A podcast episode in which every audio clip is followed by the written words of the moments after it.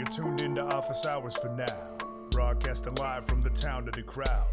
The Sneaker Savant, breaking down the science of distribution and creation of the prize we lust. The reasoning behind why sneakerheads can find it tough to try to find a pair, not kind of fair, it's life and us. Applying your research to track down Oz's wizard. Artificial scarcity making the flock embittered. We love shoes, but the game changed so fast. I miss the days of rocking my Nike Moabs, don't ask. Trust the reseller platforms. Now those who love kicks are holding hats torn. The game changed and the feeling felt that scorn. But when the stock's running off with some facts form. So tune in to the Office Hours podcast to follow up on all that passion, not that hot trash. You were tuned in to Office Hours. Subscribe, like, share, review, and all that.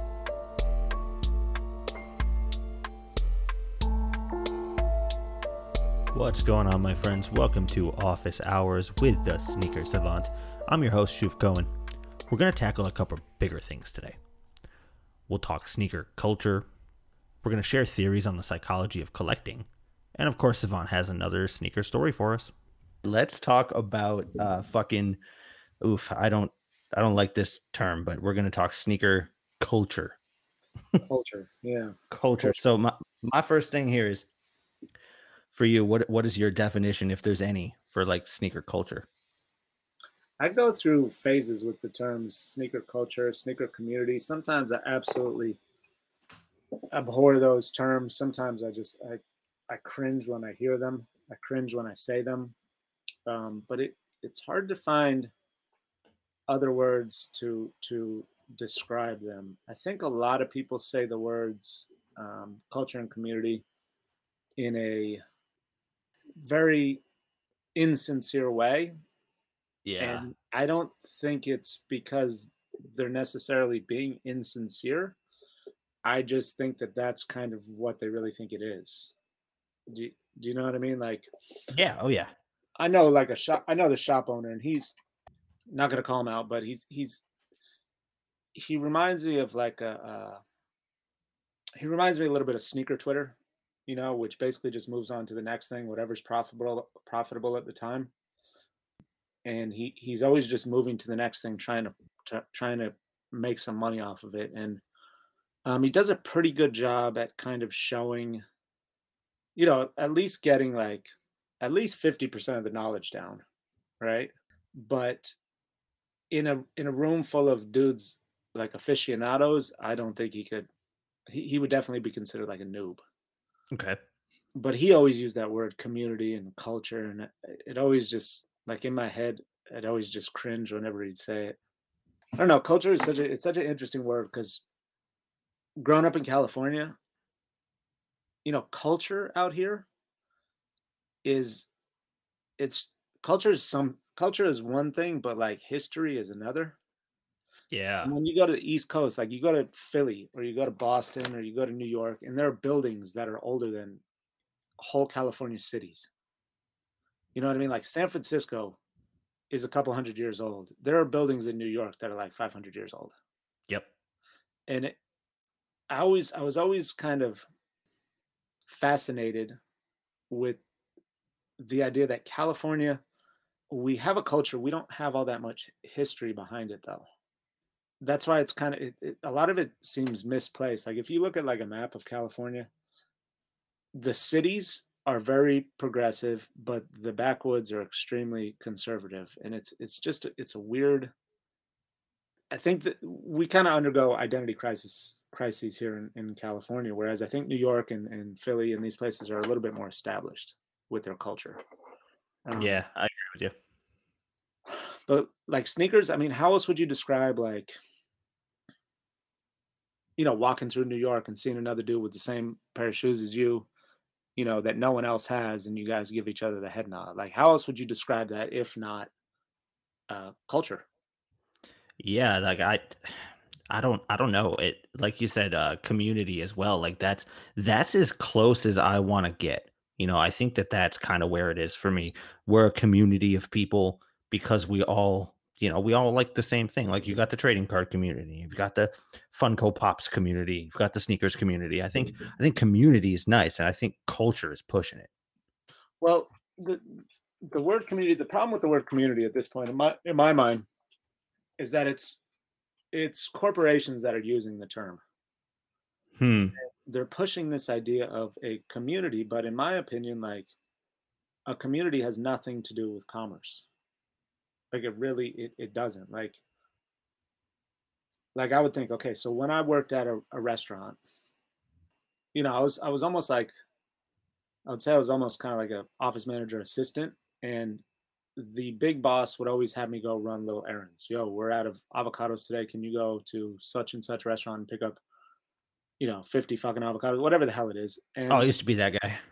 Yeah, I mean, it was, I mean, there wasn't like a community where he would like call the restaurant next door, right? It was like, I got to go chase this shit down at Safeway, and then they're going to be pissed off at me because I'm buying all their fucking avocados. You know what I mean? Like, so how, I guess there's a community of chefs somewhat that maybe someone like Anthony Bourdain or, I don't know, another famous chef could kind of pull together. But for the most part, when you're talking business and you're talking money, community, to me, those things do not equate at all. Like, when I think of community, I think of like people in my neighborhood. I think of people in my schools. You know, I think about, you know, people that I see every day.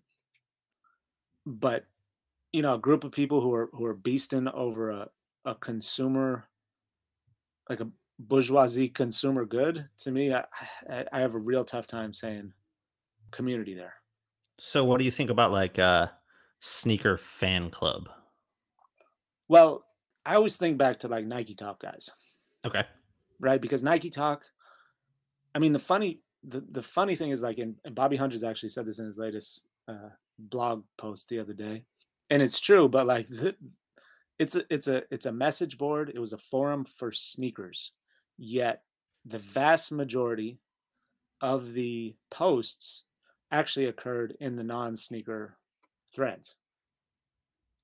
So it was almost like someone would post an update on a shoe, and then they just go and shoot the shit for hours in the general forum, right? Or they would shoot the shit in the music forum, or whatever the hell it was. But I mean, really, like, really, the general forum was way more lit than any of the sneaker threads. And that's because I don't think it wasn't really about like a formula. It was just about like, we're just a group of people who like similar things, and we're not, you know, talking about ripping one another off. We're just, you know, we're just talking about the same shit. I don't know if I'm answering this question at all. I hear myself just stumbling through this whole thing. It's a hard question to answer, dude. I didn't think this was going to have like a cut and dry black and white answer. I figured we would kind of develop it as it goes. And I'm kind of feeling the same way. Like, I don't know exactly how to describe what this group of people is. Like, at this point, it's incredibly different. And I guess, a solid definition aside, we can ask you this one. You know, you've been doing this for fucking 20 years. Like, how does today's quote unquote sneaker culture, or group of sneaker fans, whatever the fuck you want to call this, how does it differ from like when you first got into this shit? Well, that one's pretty easy. I think when I first started really kind of getting into sneakers, like, I was looked at as a fucking weirdo. Everyone said that I had like a foot fetish. You know, people would make fun of me for liking shoes. Like, I remember, you know, my first year of college, like, girls would literally make fun of me for having a different pair of shoes on. And I only had like 10 pairs of shoes, you know, and to me, 10 pairs was a lot, was not as many as I would have liked, but it was way more than anybody else I knew. Right. You know, so, it was a weird fringe thing back then. And the markers are a lot different now, because the markers back then was you just had a lot of shoes and you didn't really give a shit what anybody thought. You just liked your fucking shoes. Right. But now it seems that the markers are, I mean, I've observed my high school students in East Oakland making fun of one another for not having Jordan retros. Right. Like, they make fun of other students for their shoes, like, for not having them. Whereas their lack of shoes at this point. Yeah. And I mean, like, that, there's nothing, I mean, we made fun of all kinds of people for all kinds of fucking things in high school, but like, that is noticeably different, because I think I was saying on one of my posts the other day that when I was growing up, I mean, I remember there might've been one kid in my whole school who had the latest Jordans, might've been, right? And then there was just a handful of other people who had other SIGs, but like shoes just weren't that big of a thing back then. And what I think is really different is now when I meet somebody who's in sneakers, I make a whole lot of mental calculations inside my head about whether or not this person is here for, you know, to really talk shop, or if they're here to see how they can make some kind of money off of the information I'm giving them. Yeah, that's a really good point. And that's, I mean, and I'm a really gullible person, not really gullible, but I am a person who gives people the benefit of a doubt 9 times out of 10. Even if you're just a tiny bit shady, I still give you a benefit of a doubt, and I will still, you know, interact with you and, right, you know, just talk with you until you burn me. And then when you burn me, it's kind of like, okay, well, I'm just not going to put myself in that position again. Doesn't mean that I don't like you or whatever. It just means I'm not going to extend myself that far. Yeah. So, you know, a lot of the people that I meet now, though, that are kind of in the space, it really is, it's me trying to dig to see how much, how this sounds so corny, but like how pure the intentions are. And it's kind of fucked, because it's not like I'm like an expert, or I've got the greatest intentions all the time either, but I that's my mental calculation now. Back then it was like, the only time people would talk to you about shoes is if they were making fun of me, or if they also had the same fucking problem. Dude, that intent thing kind of gets me, because I had a buddy of mine that I've been doing a couple jobs with. He said he had a sneaker dude in his circle now, and like he wanted to introduce me to him, and he hits me up with the dude's Instagram, and the dude's Instagram is kind of your standard reseller Instagram. Every single picture is the exact same, like holding the shoe in the same exact position in the frame with the box in the background and the other shoe on top of the box. Yeah. And it just screamed fakes to me. Mm-hmm. It's very standard. You know, they take the pictures from the same exact angles. And it really screamed fakes to me. And I immediately started thinking about that. I was like, what is his intent? Does he love sneakers, or is he here to take my fucking money? Well, yeah, I mean, I'm not here to, I mean, it's dumb that's like, this is kind of even a thing. Like, we sound like gatekeepers right now, right? We sound like a little bit, yeah, and I don't like that. But it is, I mean, it is kind of like a valid, I mean, it's almost something you kind of want to protect. You know, you almost want to protect the sanctity of what it is, you know, your little corner of the hobby. Like, I want to protect my little corner of the hobby, and I got no problem fucking talking to people about it. Got no problem talking with anybody about it whatsoever. It's just when I feel like I'm trying to, you know, when I feel like somebody's trying to make me out to be something I'm not, then it becomes a bit of an issue for me. I think okay, so perfect example. The other day with our Whatnot stream. Okay, yeah. Our Whatnot stream, for the last 4 weeks, it's been super dope. 5 weeks, it's been super dope. Lots of people having fun. Lots of people enjoying themselves. Lots of people coming in and just enjoying the whole process, right? And learning about the sneakers. And then the other day, I think what happened is, from what I could gather from the comments, it sounded like a cook group they got the invite to my stream or whatever. And so the whole cook group is in our fucking stream. And this whole cook group is, if you don't know what a cook group, basically it's a group of people on the internet who find ways for other people to make money no matter what the fucking product is. And then they share that information, and they usually get some kind of subscription fee for sharing that information. So we got all these people in this cook group in my stream talking all this shit about the shoes that we got. Whereas, I mean, some of these people walked away with some incredible fucking steals. I mean, I want to say I lost $1,600 the other day. It was a lot of money lost, right? And these dudes are sitting there like, they're talking all this shit. And I'm like, how do you think, I mean, just thinking like, okay, clearly you're here for a different reason, right? You think that you're going to come in here and you are going to rip me off, and I'm supposed to just take it because that's just how it is. Is that really how you think the world is? Like, my dude works at a sneaker shop, and he told me the other day that a kid came in trying to sell some, I don't know, Sakais or something like that. And he was trying to explain to the kid, like, you know, this is a business. I have to make money, right? And so he offered the kid the amount, and then the kid said, okay, so then when they sell, I come back and get the rest? And he was like, how do you not understand that, like, I pay money to rent this place. I pay money for everything in this place. I need to make some money somehow. Like, and I think there's a tendency for a lot of people, you know, new people in the hobby, people who don't really understand what the hobby's about, who think it's just about money, for them to think that it's just like this golden, you know, it's just like a fucking, this is how you make money. And the thing is, like, they don't realize that you actually have to do work, right? You have to do mental calculations. You have to figure out what a good investment is. You have to figure out what a good flip is, you know. And don't get me wrong, I'm not making a lot of fucking money with this stuff, but like, just the sense of entitlement with it really rubbed me the wrong way. And I know I shouldn't take this shit personally, because it's just like, I could have been talking to a 12-year-old for all I fucking know, you know. Right. There's nothing wrong with 12-year-olds, but I mean, like, why am I getting in this conversation with somebody who clearly does not understand what is going on in the big picture? I think with those guys, as soon as we mentioned to them, like, yo, you don't have to fucking be here. You are not obligated to sit here and watch this. You're not in school. You have no obligation. So could you just take your shit ass attitude and get out of the room?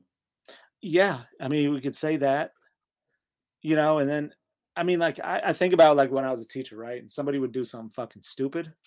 I mean, my initial response is to just call them out immediately. Yep. Almost embarrass them to the point that they understand that this is not something that you should do. But I mean, it also kind of shuts off a mode of communication by doing that. And I feel like I should be better than that. You know what I mean? So I mean, that's the second time that happened. That's the second time I acted exactly that way. But I think if it happens the third time, I need to figure out a better way to react. You know, like, I feel like it needs to be a little bit more inviting or encompassing of, you know, what it is that we're trying to do. Maybe a bit more illuminating. Maybe more jovial, if you will. You know, try to keep a you know, kind of jesterly attitude about it. Like, haha, that was funny, man. But, like, we're trying to do a cool thing here. Yeah, I mean, just explain what the whole concept is, because the whole concept, a lot of people obviously don't get the concept, right? I think the noobs, or the people who think that everything in the world is about Yeezys and Travis Scott's, are coming in and they want to get Yeezys and Travis Scott's for under retail, right? Whereas that was very apparent. Yeah, I mean, whereas what we're trying to do, we're trying to create a fun way to get into the sneaker hobby that doesn't fucking revolve around Virgil, Kanye, or Travis. That's what we're trying to do. And I mean, like, it was fun, because after a while, like, people were really, I mean, even though the prices weren't going as high as I wanted them to, people really actually seemed to be enjoying it, you know. Yeah. That's the thing. So I've noticed that there's, like, a similar pattern going on right now in the NFT space. And I, you know, people are asking me, what should I invest in? And it keeps going back to this idea, like, yo, the people who kind of make this stuff are not the people who think it's about investing. They're the people who are, you know, we said this the other day, pure intentions, I think, or, you know, like, that's, it's very easy for me to say at this point, but, like, if you're coming into any of these things just trying to make money, you probably can, but I know nothing about that shit, so don't ask me about it.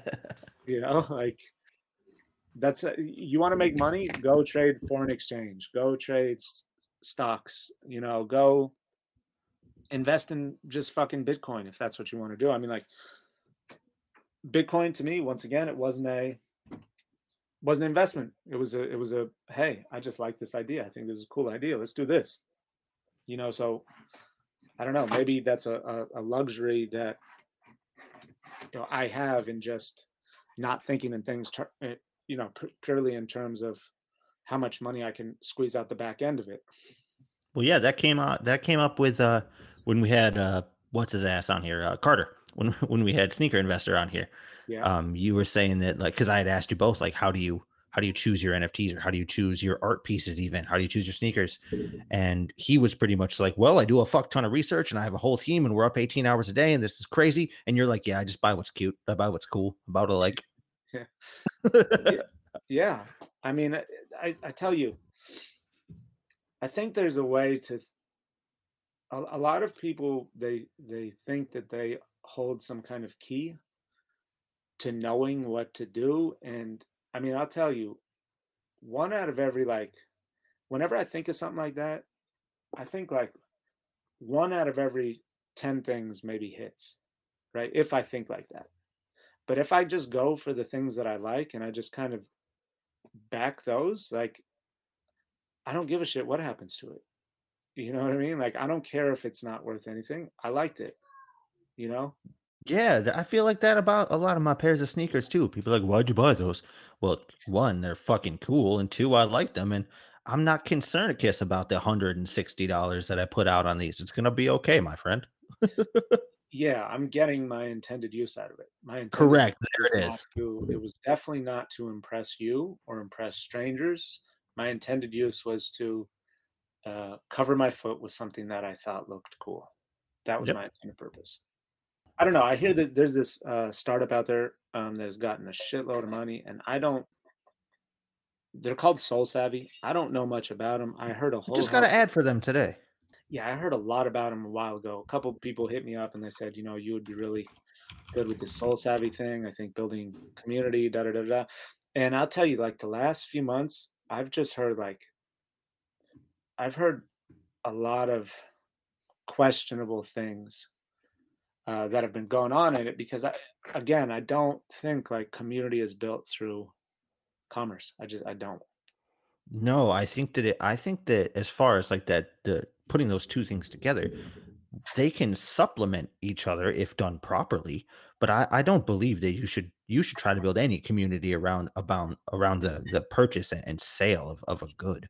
You're just going to end up with a bunch of people that are biting each other's throats just trying to get a fucking piece of leather and rubber.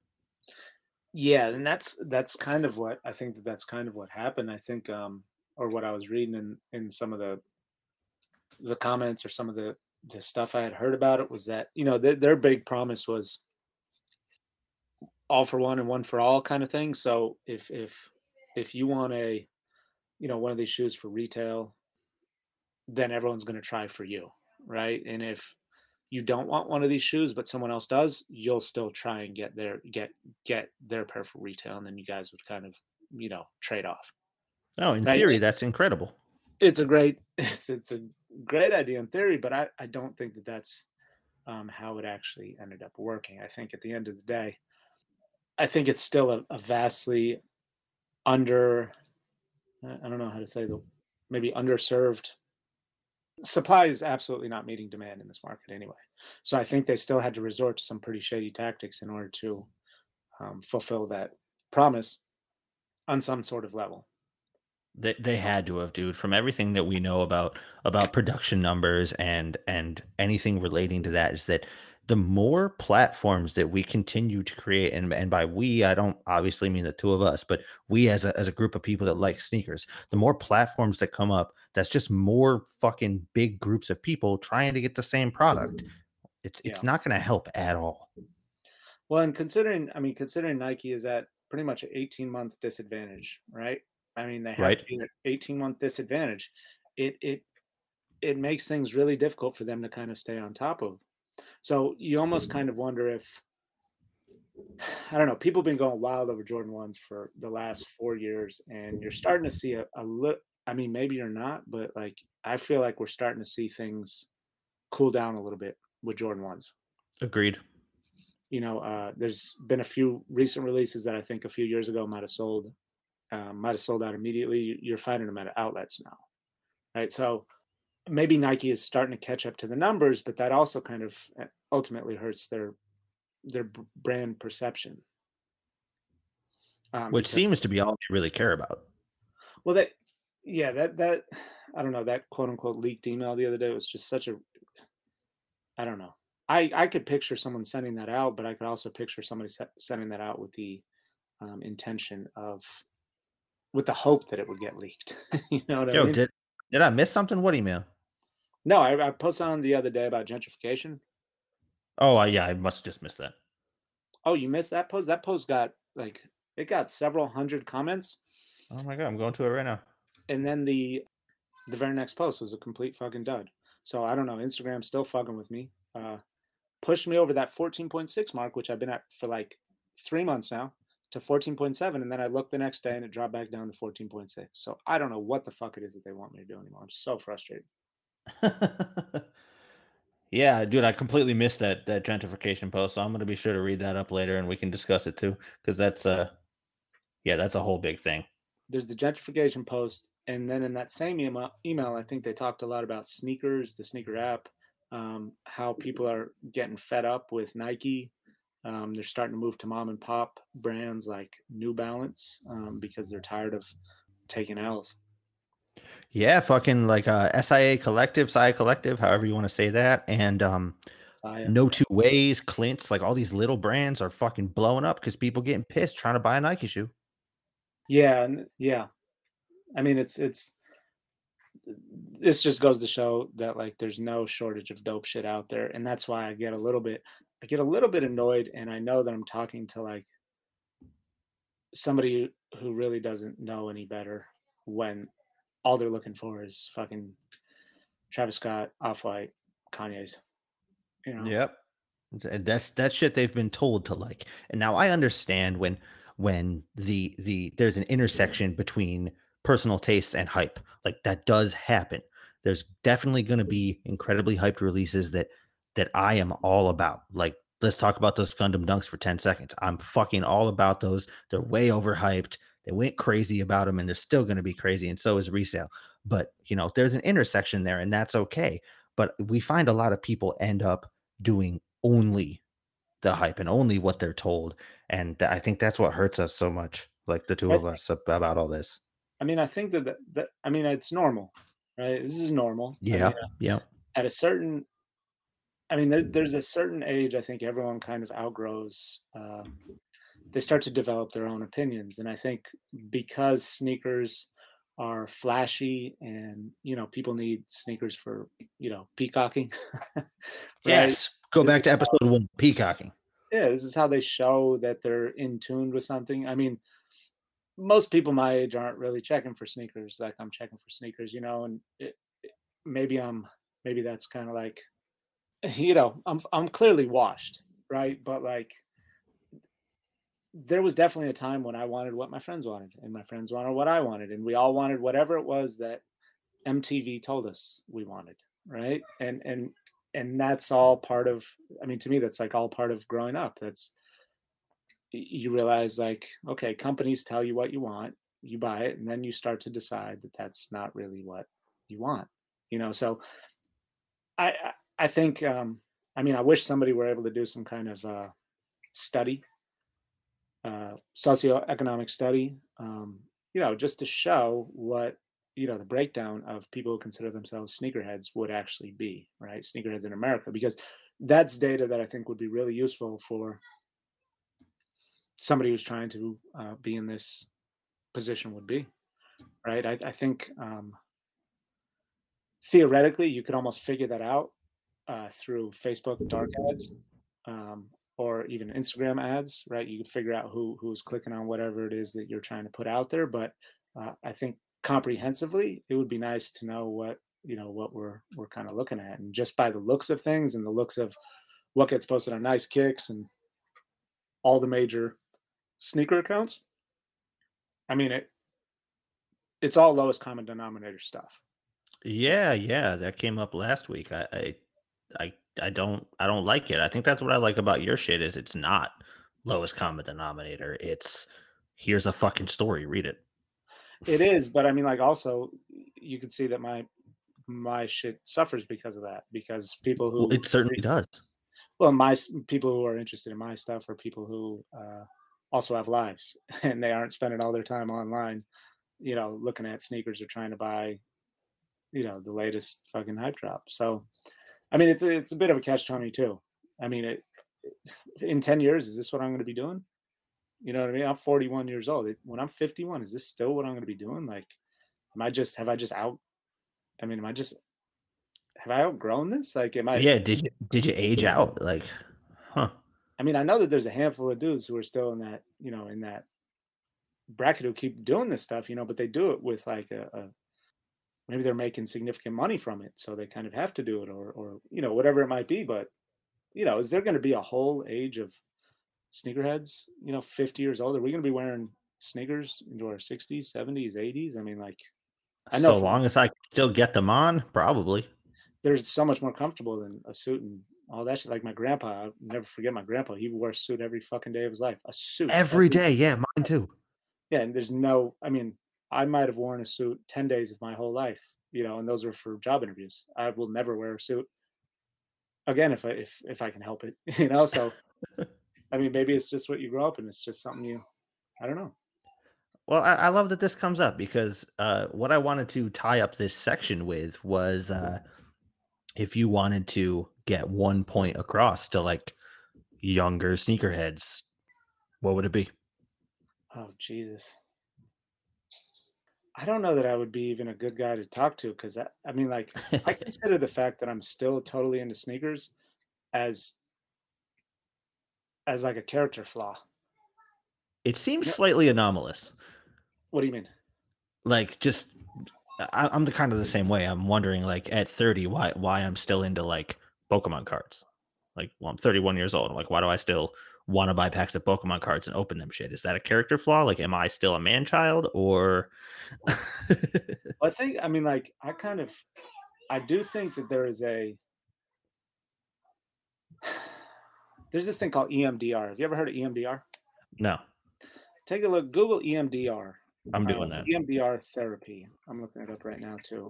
And I've looked into this. It's a psychotherapy. I'm going to read this verbatim right here. It's psychotherapy that enables people to heal from the symptoms and emotional distress that are a result of disturbing life experiences. EMDR therapy shows that the mind can, in fact, heal from psychological trauma as much as the body recovers from physical trauma. So why I'm bringing this up, I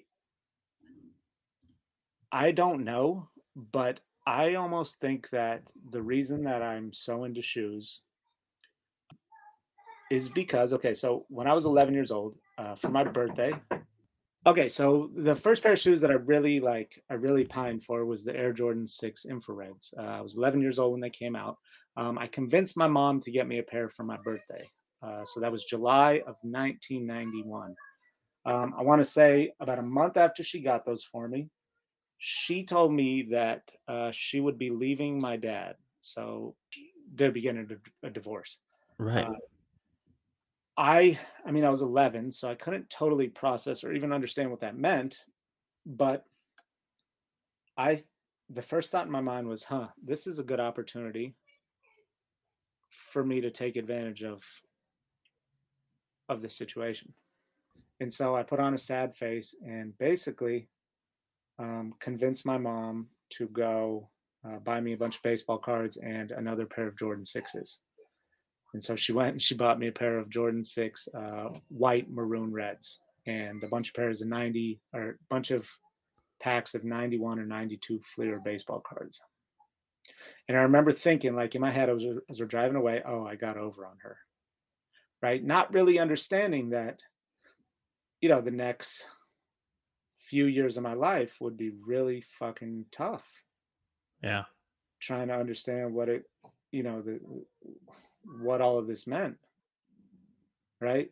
You know, my dad was on the receiving end of this, and you know, my dad, he, like me and him, we took a bunch of camping trips up and down the coast of California, and I remember just thinking, like, this is fucked up to think as an 11-year-old, but it was like, I just remember thinking, like, why am I taking care of him? Why isn't he taking care of me? Oof, that hits home, my dude. You know, I mean, all this shit, dude, like, that was even if I didn't recognize it at the time, I mean, that's clearly a traumatic event. Yeah. That was a traumatic event in my life, was my mom leaving my dad and the ensuing fights and arguments and power struggles that came out after it, and me, you know, being 11 and going from house to house, you know, just upending my life every 2 weeks to go to a different parent's house and try and deal with whatever shit it was that they were dealing with. And I often think that that is the reason that that I have like this weird fucking connection to sneakers. Yeah, that's a really good theory, honestly. Like, you know, you have a traumatic experience, and before you even noticed that it was traumatic, you were your parent knew that she could placate you for a minute by buying you some sneakers, and it worked. And then years later, you're like, oh, wait, no, that didn't work. I am still fucked up about that. I mean, I try to think like, why? I mean, like, because a lot of times, like with people who have shopping addictions, I actually brought this up. I brought this up a little while ago too, with the Chinese saying, regret now when you buy it, or regret it forever if you don't. Oh yeah. And I think there's something weird. Like your body just, like everything in your being is like, I got to get that. I got to get that. I got to get that. And then you get it, and it just goes in the fucking pile with all the other stuff that you did that to. It does. Yes. So I really like, I'm super interested, and I wish I knew more about the science of collecting and why people collect, because it's clearly, there's clearly something wrong with us. I mean, and if I mean, you know, I mean that in the sweetest possible way. There's clearly something wrong with us as collectors. You know, maybe it's, you know, our ancestors, they'd work for an hour a day trying to get food, or however many fucking hours, and then they'd chill out for, you know, several days until they needed to get more food. So, I mean, like, what is it? Is it the fact that we no longer need to do that? That we need to find something to seek? Like it's I don't know, man. I mean, I think this is a whole episode. I mean, it definitely. I mean, I think I could go to probably 50 fucking therapy meetings to figure this out. You know? Yeah. No, I mean, I really think that like that's an incredibly interesting discussion. You know, why do humans collect, and what? How do we go about picking the things? Oh, that's a whole nother fucking deal.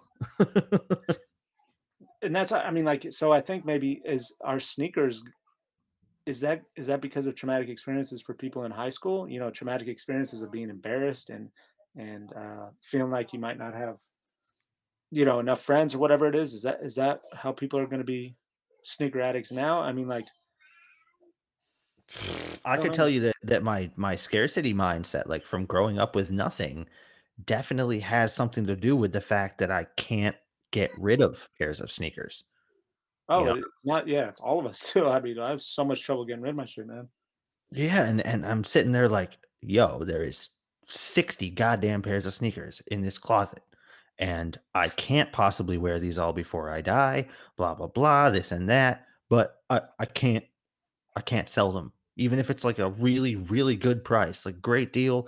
I come out on top. Nope, can't. They're mine. Yeah. It's because you just think like, I'm going to regret this. I'm going to regret. Yep.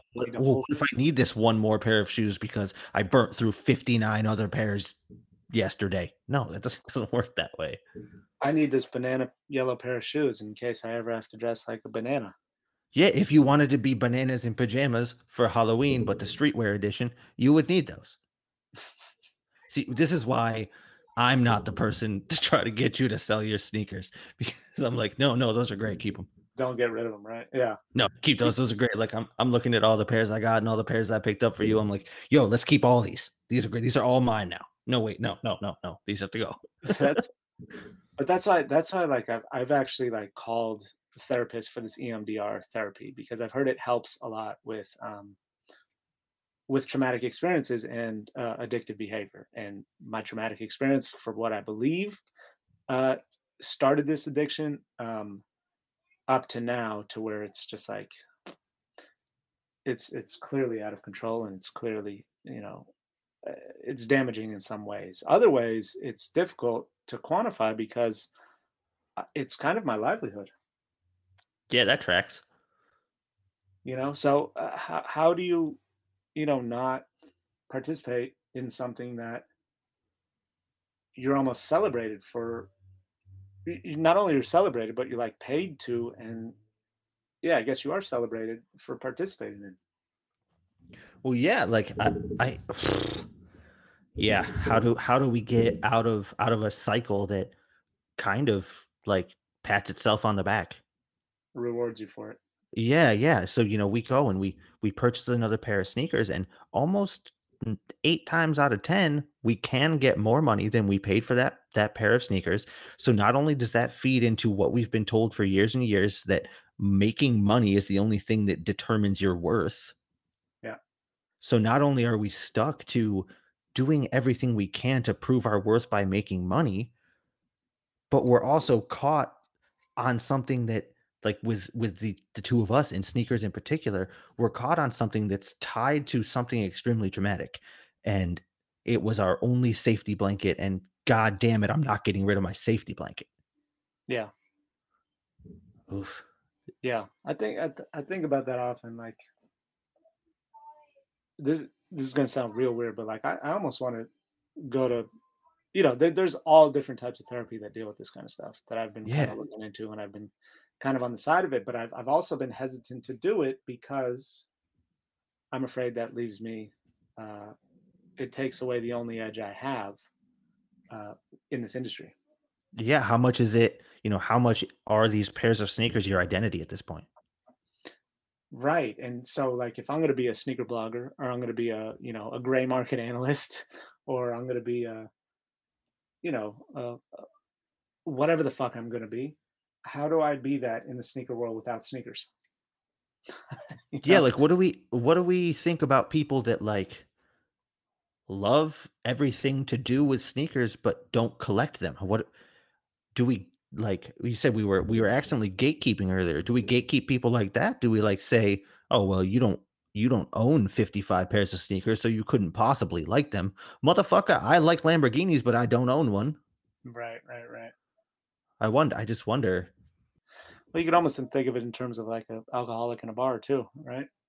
I mean, an alcoholic sure knows a whole hell of a lot about alcohol, right? If they don't drink anymore, they're almost celebrated. I mean, maybe that's the angle, right? Huh? Reformed sneaker addict. Yeah. What are we went to sneaker rehab, and now we only wear Crocs. I don't think that's where it has to go. I don't think it has to go there. It just has to go to the point of like, does it have to be so excessive? Yeah, I think it's a let's acknowledge the fact that we have a quote unquote issue here. I'm not going to say it's a problem, but I'm going to say it's a conflict of interest. Definitely, yeah. There's definitely a issue with it. Yeah, it's if it's not that I have a whole room taken up by cardboard boxes, it's the fact that people are going to say I'm killing the environment because I got too many pairs of leather sneakers. Just like all the NFTs are going to fucking make the price of electricity ridiculous. Yeah. Good. Oof. I don't even want to get into that now. No, we're not. I'm not going to get you all hyped up on the electricity use of NFTs again. That really gets Savant going, guys. Don't do it. It's not, yeah. Well, anyway, okay. Never mind. It does. See, you were about to. I was. So let's. We got 10 minutes left. We got so off track there, and I'm very happy we did, because what I had planned was way worse than what we talked about. Okay. So let's tie this one up with some story time. We've had samples come up quite a bit on the gram recently, and I like that because I got quite a few pairs of samples, not only in the stuff I picked up from you, but I got a couple myself, and I think there's some of the coolest sneakers out there because of the background of them. So I was wondering, there's got to be a time when you made some ridiculously huge come up on a pair of sample shoes. Dude, I could tell you, this is difficult. This is a tough one to be in, because the guy who bought it from me asked me that I don't tell anybody about it. Oh, damn. And he's like a real, he's one of probably the top 5 collectors on IG of samples and PEs. Sure. Well, I mean, you don't got to divulge if you told them you wouldn't. I'll tell you about the shoe because the shoe is out there. I won't tell you who it was, and I won't tell you the amount. Okay, that's fine. So my biggest fucking sneaker come up. I went to this Goodwill right by this place that the last place we lived. So when we lived in Oakland, we lived kind of by the border of Berkeley, and right when we moved there, about a month after we moved there, I found a Goodwill, and I just popped in the Goodwill, and I saw immediately when I got in there, behind the case, I saw three pairs of Jordans. One was a Jordan 20 Michael Finley PE, so size 15, and another was a Jordan 16 Michael Finley PE, size 16 or 15, and the last one was a pair of Jordan 11 cleats, another PE. But when I saw the two pairs of Finleys, I was like, oh shit, those are real. I'm gonna get those. But the cleats I looked at and I said, those are fucking fake. I've never seen anything like that before. Okay. So the lady came over and I said, can I see those three pairs of shoes? And she goes, you're not a size 15. I said, yeah, I got friends. And she's like, oh, I see what this is. I said, what? She said, you're a reseller. And I said, no, I got friends with big feet. And she pulled them out. The Finleys were $100 each. The cleats were $100, and the other pair of Finleys, which was slightly used, the 20s, were $80.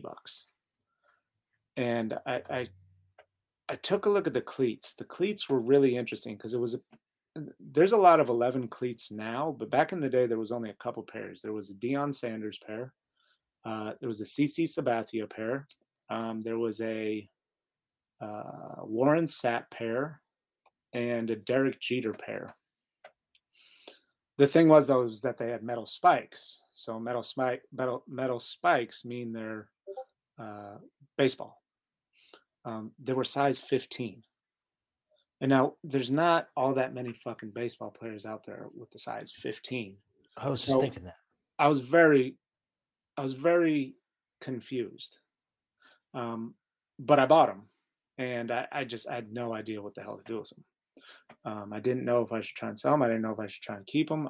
My idea to do with them was to grade them and encase them and use them as promotional items for the Sneaker Savant grading and encasing service. So anyway, I hit up a few people, just text, asking them about them, and nobody responded. And then when I included pictures, everyone fucking responded, like immediately. This was actually when I got to see the kind of backhanded nature of sample collectors, because it was funny. Everyone was trying to lowball me, and everyone was trying to tell me that they were just like, they probably weren't worth anything because they didn't have somebody's name on them. And to me, like, I've been doing this shit forever. You find a pair of shoes that you've never seen before, and you know are legit, like, that's a pretty serious fucking find.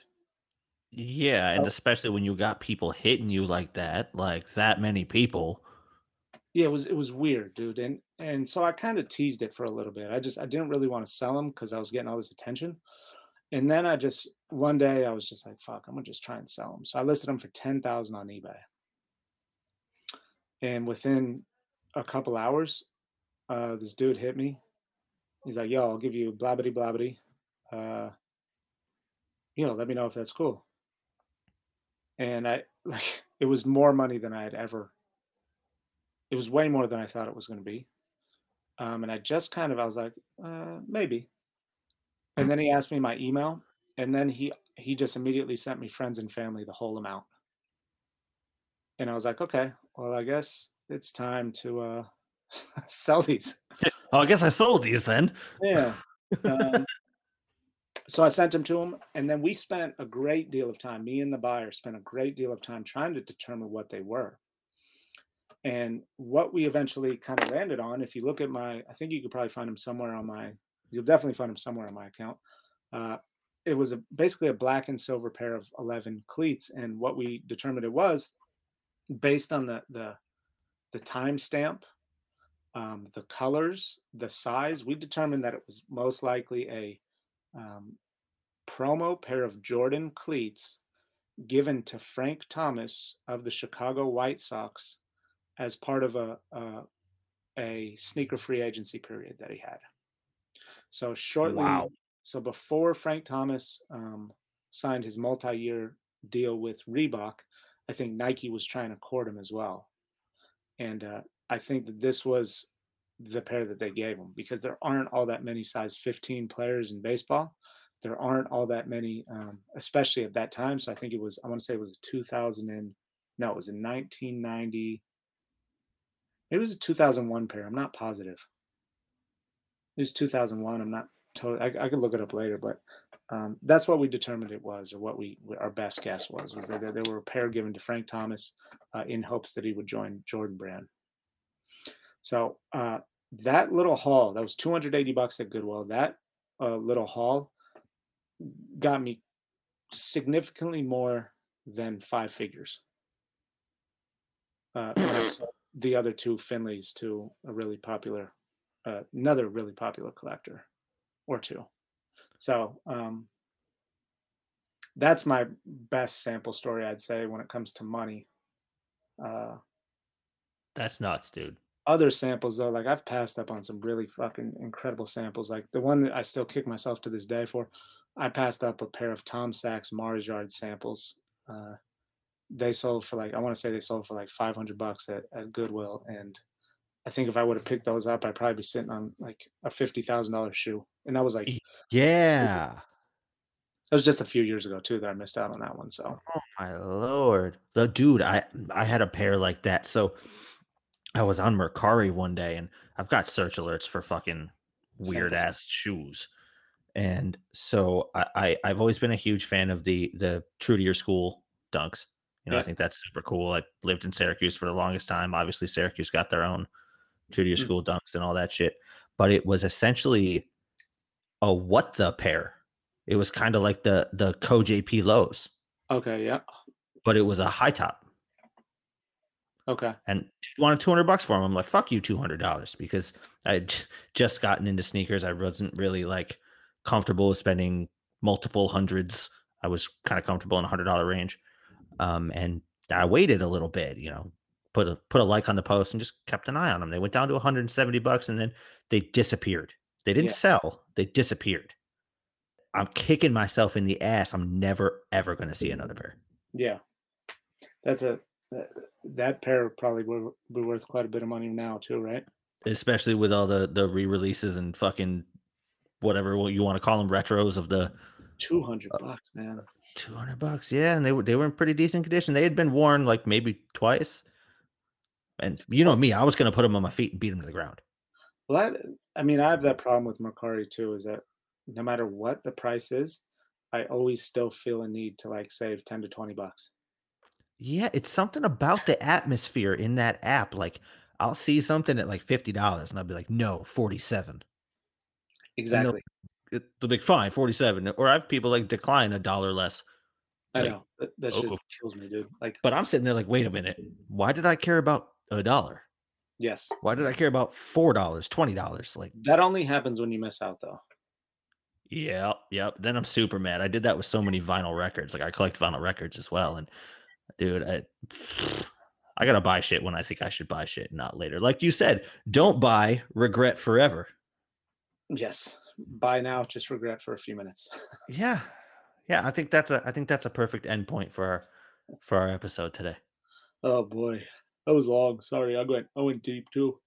Dude, that's what I like. I think we're trying to at least what I've been trying to do with these last three episodes is push a little harder, go a little deeper, because I've been doing some research and I've really noticed that people, they're looking for a multi-platform experience at this point. They expect everything to be, each platform to be kind of different.